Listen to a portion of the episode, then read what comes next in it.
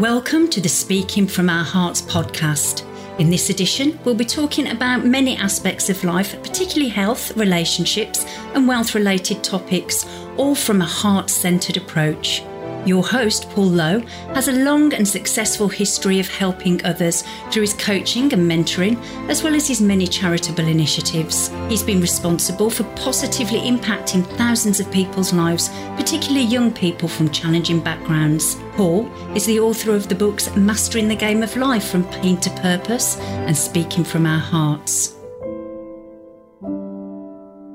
Welcome, listeners, to this Speaking from Our Hearts podcast episode. And today I'm joined by a lady by the name of Harriet Waley-Cohen from the UK. Harriet, very, very warm welcome to you. It's a pleasure to be here and having this conversation with you today. And today, that conversation, your chosen title and focal um, area, Harriet, is radical personal responsibility. It Oh, sounds it sounds intriguing. Where where do we start with that? Where would you like to start?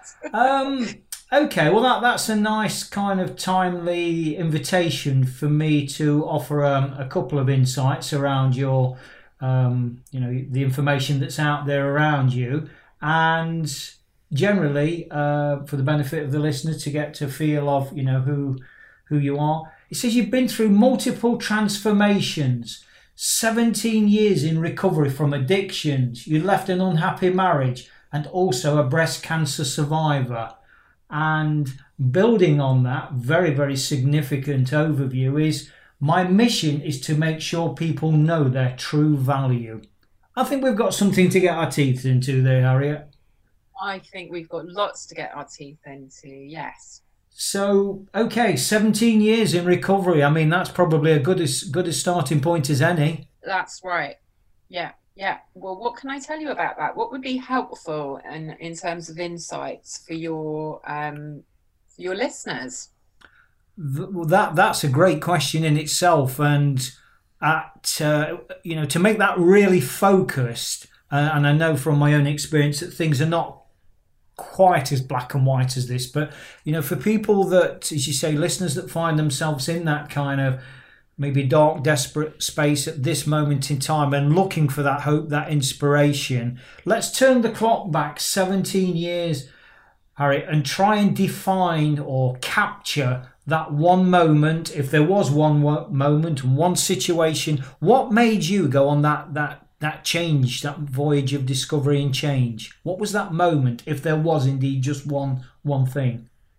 Well, actually, there was. Um, there was a moment, and that moment was when um, something had happened, an accident, that I could no longer be in any doubt was as a result of um, all the things I was putting into my body, and that um, I had a lot of time after that to review my life and really think, is this is this where I want to be? And I knew it wasn't. And I, I just, because I think one of the things that happens is that life can be quite chaotic when you are in an addictive lifestyle. And bad stuff does happen. You just get caught up in all sorts of chaos. And and i just thought i was an unlucky person. I, I remember i used to think things like you know why does this always happen to me? Well and and just brushed it off and just thought it must be me. It must be because I'm a bad person or a not good enough person. I always made it mean bad things about me. Um, and just thought I was unlucky.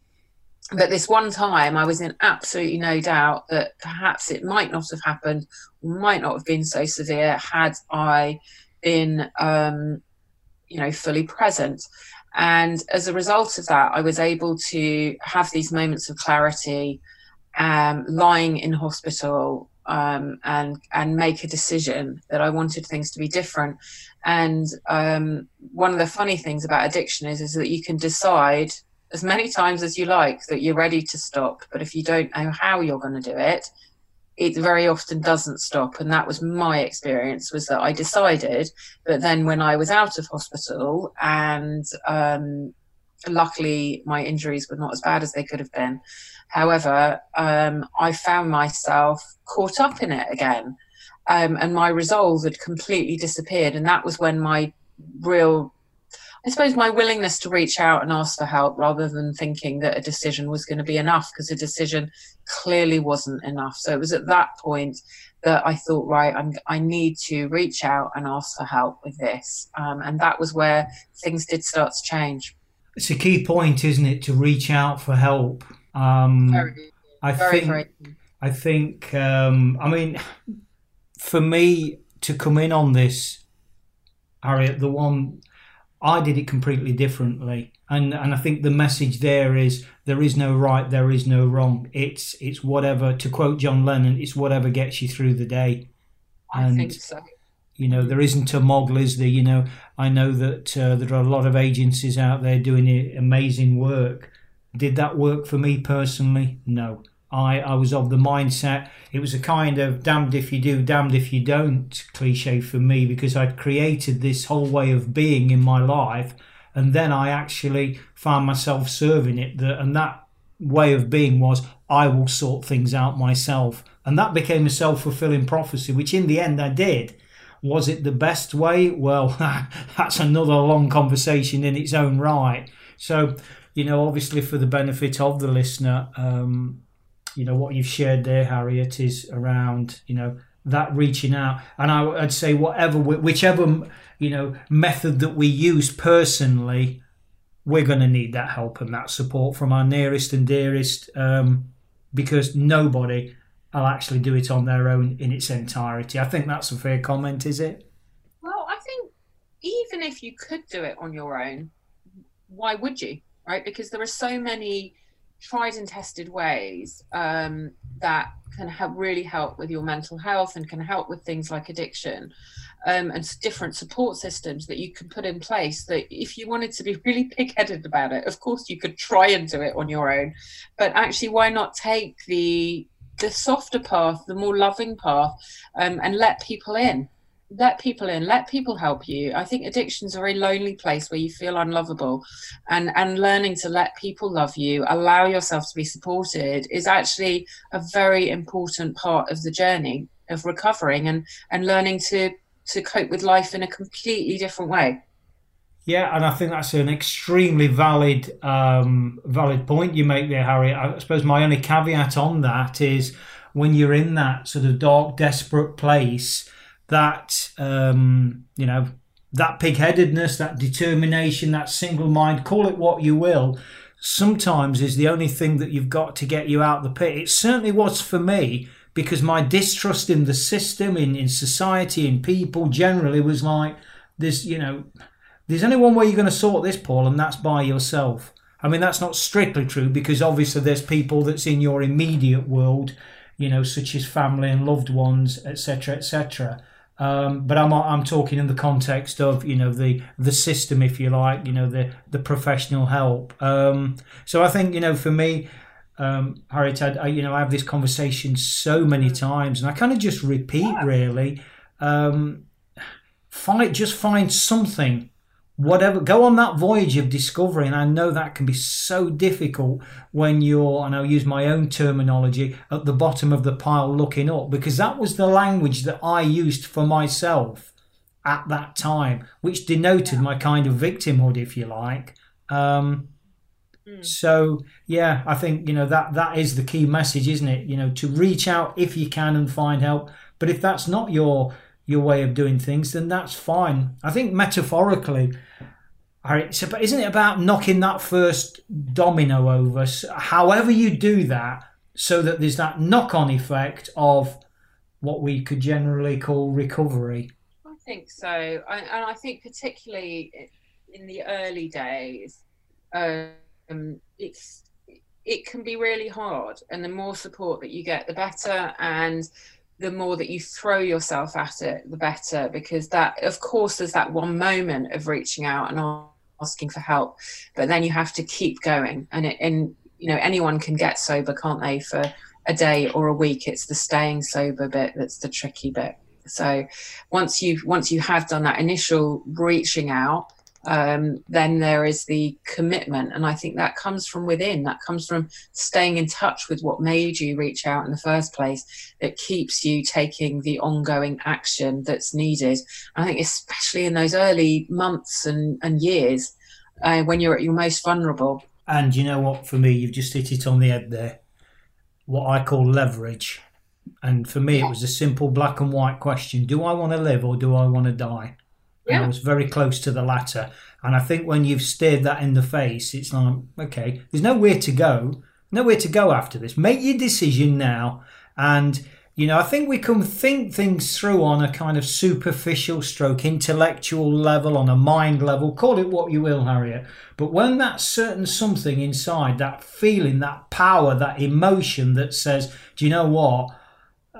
I do want to live that's something inside that you can't rationalize and you can't define and you can't intellectualize. It's a very, very kind of, um, it's that ultimate survival. Yes, I want to live. And I think once you've got that inside you, then yes, you're right. I mean, it's still, you know, nobody's saying it's easy, but you, you've got that internal lever that says, you know what, I'm not going to pick up again. I'm not.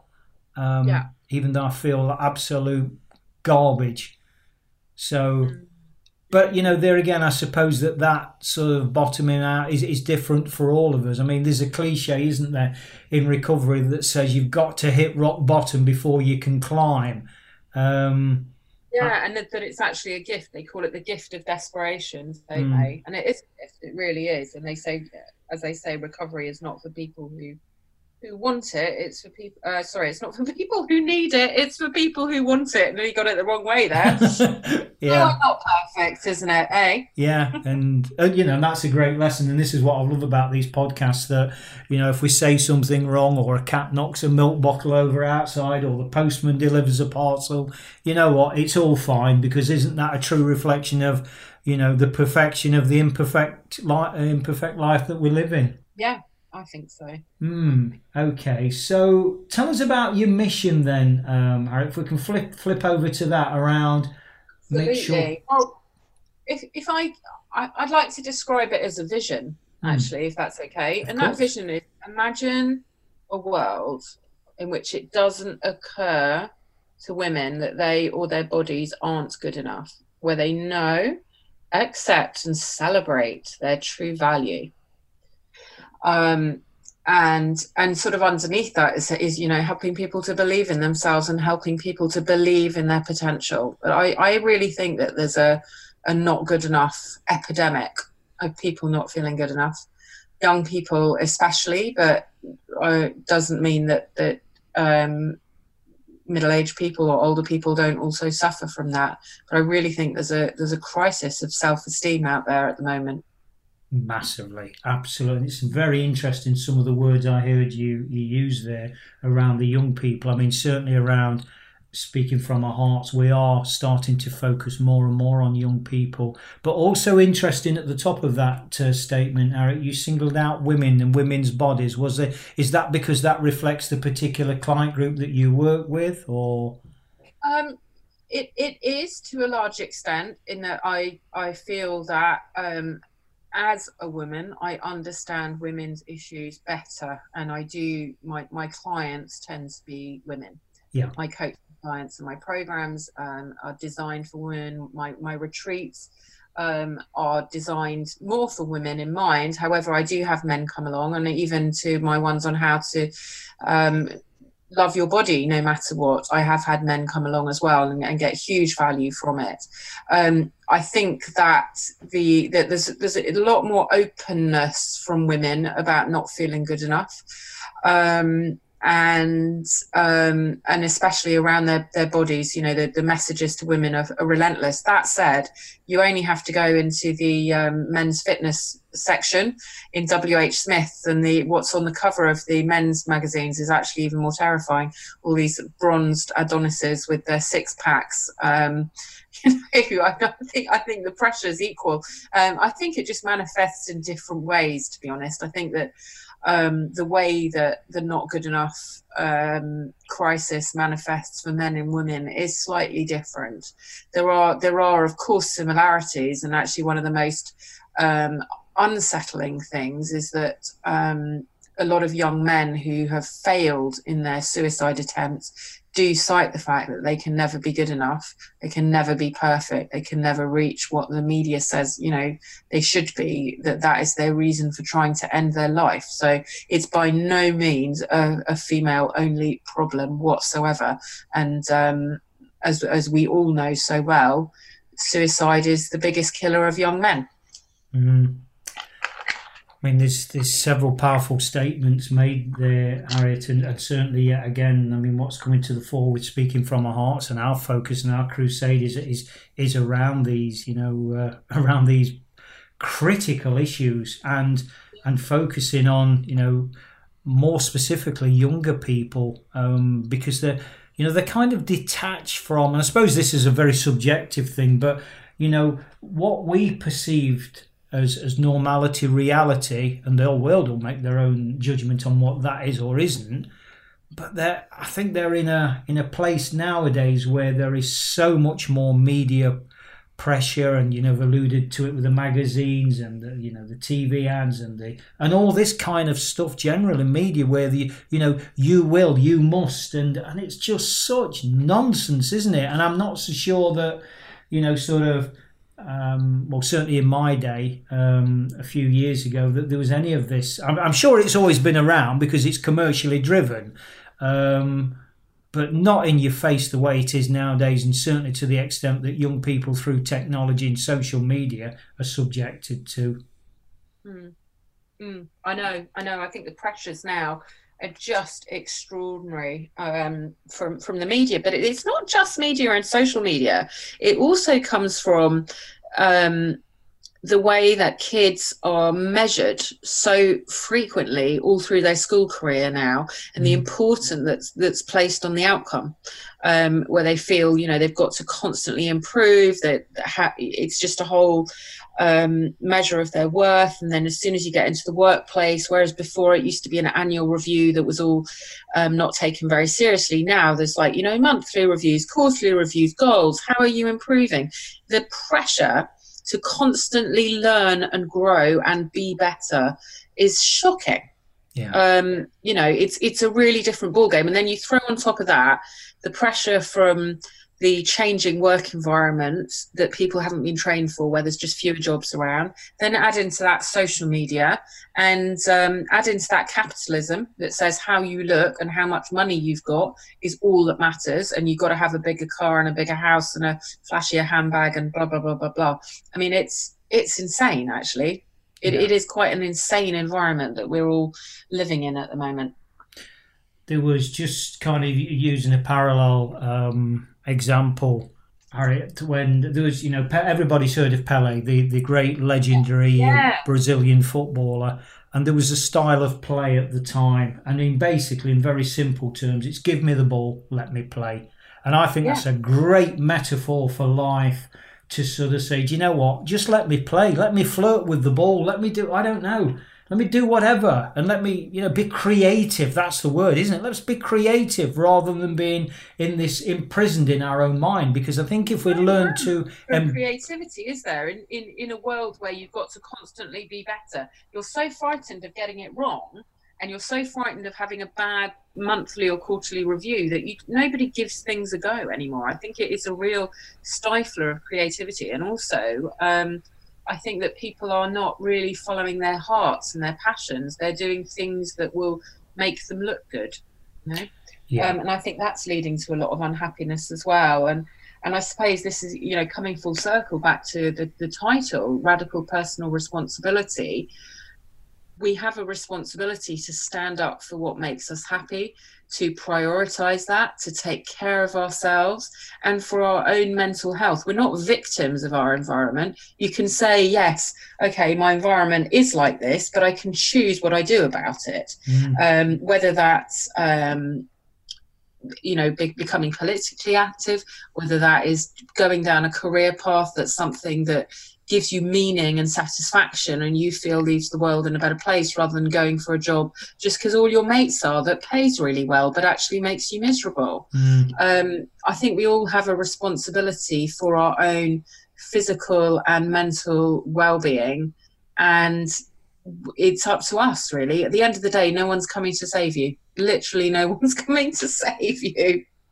Yeah and it's yeah it's absolutely as you say taking that um realizing that and, and that is your bottom line that is the you know the stage that you're going to dance on or not as the case may be yeah mm. yeah give us um if you will harry give us um a golden nugget, something to cling to for somebody. And this is a massive generalization. When you, you know, as soon as you make a statement like somebody, well, that that's as wide as um, Uh, as awareness itself.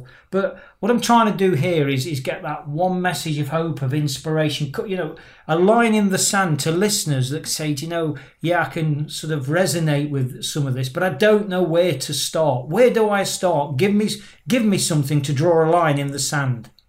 Okay, so here is the thing, right?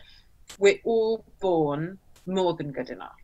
And how you feel about yourself is a direct correlation to how you treat yourself and how you allow others to treat you. So, if you want to feel really great about yourself, treat yourself like a god or a goddess in what you wear, what you eat, what you do, what you spend your time on and also take that same radical personal responsibility into your relationship. If somebody's treating you like crap, or if every time you look at somebody's post on social media, it makes you feel bad about yourself, unfollow them and in real life set some boundaries.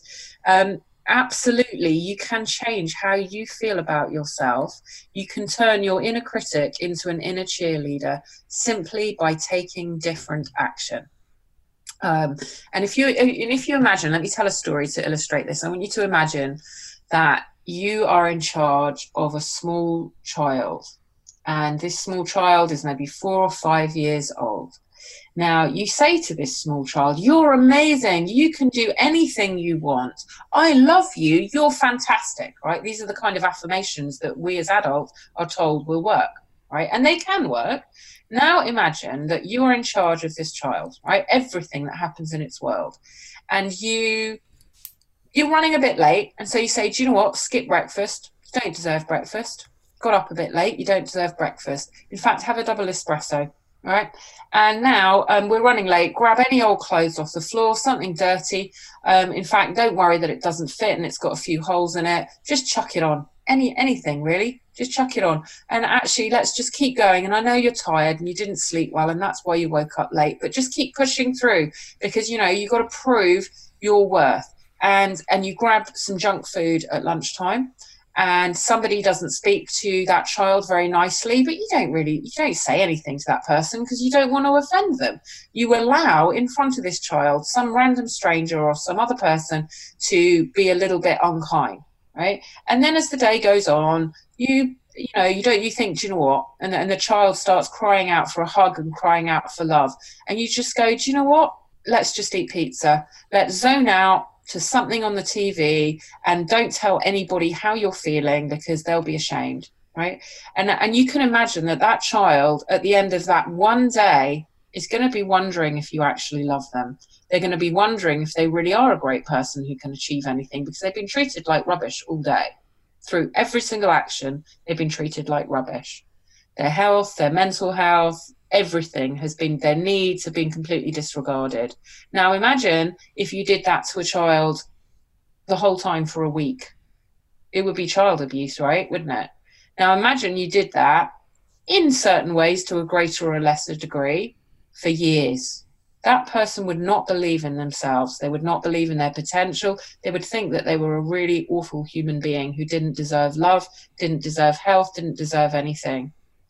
Now, this is why I say that self esteem is an action because that little child is yourself. And how you treat yourself sends a very powerful message to you about your worth. So if you want to feel better, do better.